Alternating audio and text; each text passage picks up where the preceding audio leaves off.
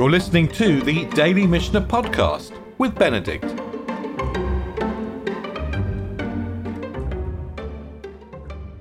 For much of the Masachet of Terumot, we've been dealing with not just with numbers and quantities, but with mixtures of truma and ordinary food, with mixtures of truma and chulin. Now, in chapter 9, we diverged a little bit into planting of truma, although we touched there as well on mixtures of different kind of plants in a field.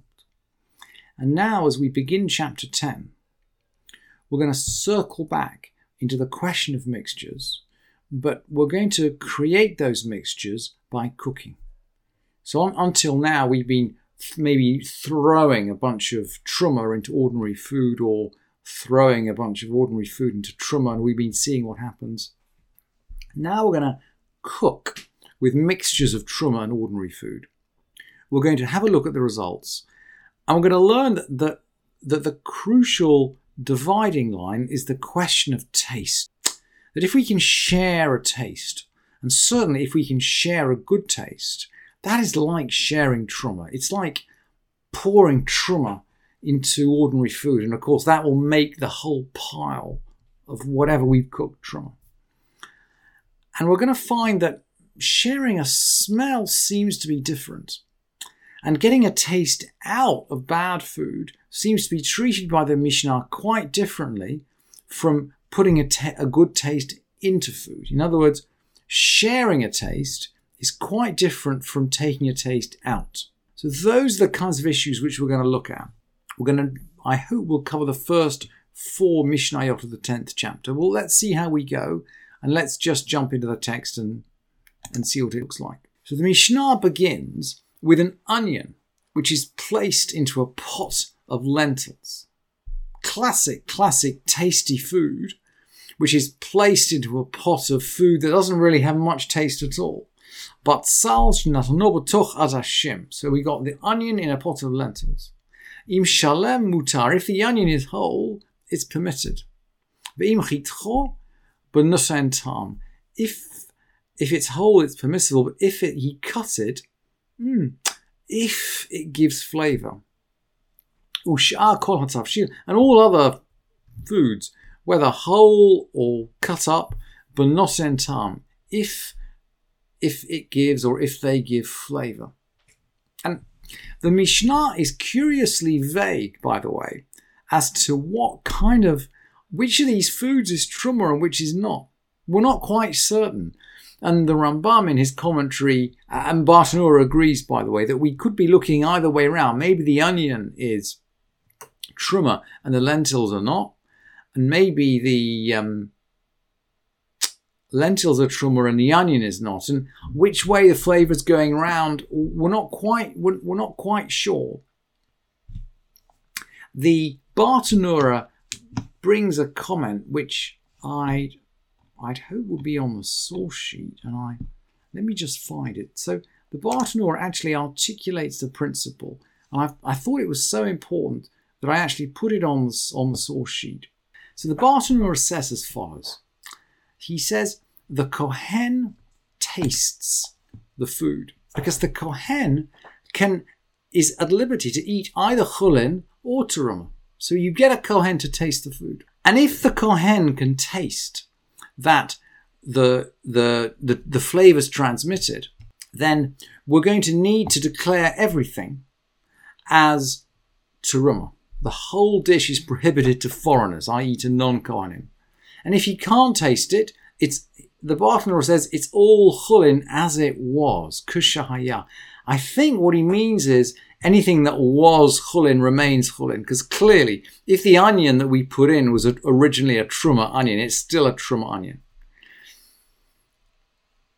I, am assuming that's what the Bartenura means. But the principle he's articulated is that everything depends on whether the taste is transmitted. And we're going to see this principle played out in the other Mishnayot in this chapter. So at the end of the first, in the end of the first, uh, at the end of the first Mishnah, we began by saying Bain Shalem Bain Bain mechutach, but not in time. Whether it's whole or whether it's cut, it all depends on whether flavor is transmitted. And Rabbi Yudah is going to throw in a, another boundary case. Rabbi Yudah permits it in the case of mashed fish because it only takes away the flavor, it doesn't add in. And by the way, the halacha doesn't go according to Rabbi Yehuda. So I don't think we're, not following here, but it's the principle he articulates is a really interesting spin on the principle that the Bartenura began to, to teach us, which is that Rabbi Yehuda is saying, okay, I agree with you that giving flavor is like mixing truma and chulin, but taking away flavor Rabbi Huda, at any rate, says it's not. And along the same kind of principle, we're going to take an apple, we're going to grate it up, chop it up, and we're going to put it into dough, and it's going to leaven it. Remember, this is a time when people did not have, um, you know, freeze dried, uh, freeze dried um, leavening, freeze dried yeast, so they could just throw into dough to make it rise. And people would use all kinds of other things to make dough rise. And it's true that if you do put fruit, um, fruit juice or fruit stuff into dough, it will start to ferment. It will start to make it rise. And the Mishnah seems to take the view that this is this is transmitting an essential quality to the dough just as much as taste is. If it started to ferment, harezo asura, that's forbidden as well. The, the, this is clearly an apple of truma, and it's it's um it, it, it is it's impregnated the whole of the dough, not so much with taste but with leavening. And just like in the first Mishnah, we're going to have um, a counter example after the first example. We've got barley falling into a water system. It stinks up the water, and the water's permissible because we've got stink here from a deterioration of the barley. The barley's not making the water stink. Sorry, the barley's not making the water taste of barley. It's just making it's it, it's it's making it stink as it degrades. The Mishnah is then going to go and talk about aromas. Harodeh pats. Rodeh, the rodeh means to take something out of the oven. Harodeh pat chama unatana al pi chavit yain teruma. Someone who takes warm bread from an oven and places it over an open barrel of truma wine. So the bread is basically sitting there and absorbing well, is it absorbing the flavor of the wine or is it absorbing the aroma of the wine? Rabbi Meir forbids and Rabbi Yehuda permits. And maybe what is at issue here is whether the bread is really absorbing taste or aroma. Or maybe what's at issue is whether aroma has, is aroma material? Does aroma count? Or does just taste count? Rabbi Yossi permits with wheat and forbids with barley because he says barley absorbs. So Rabbi Yossi seems to think that it's a question of physical absorption to do with the with the nature of the dough or the nature of the bread, and the halacha goes according to Rabbi Yossi.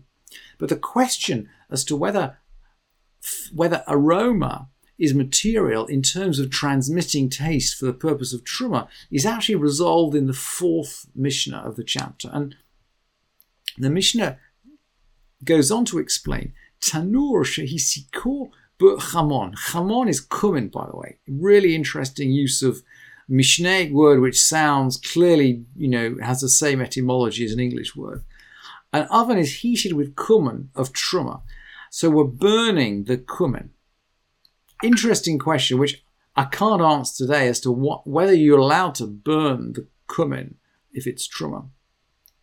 And then we're baking bread in the oven, which is heated with the burnt cumin. And the Mishnah is very clear. Hapat muteret. You can eat the bread. She'ain ta'am kamon. There's no taste of cumin. Ela reach on, There's only the smell of cumin.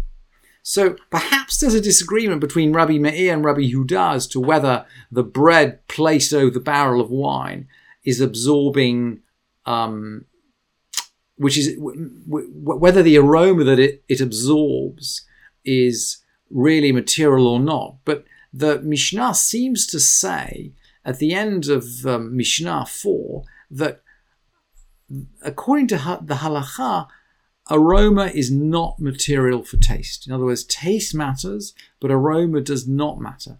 And that's a principle which I think we're going to probably follow up in the rest of the chapter. Thank you for listening to this edition of the Daily Mishnah Podcast with Benedict.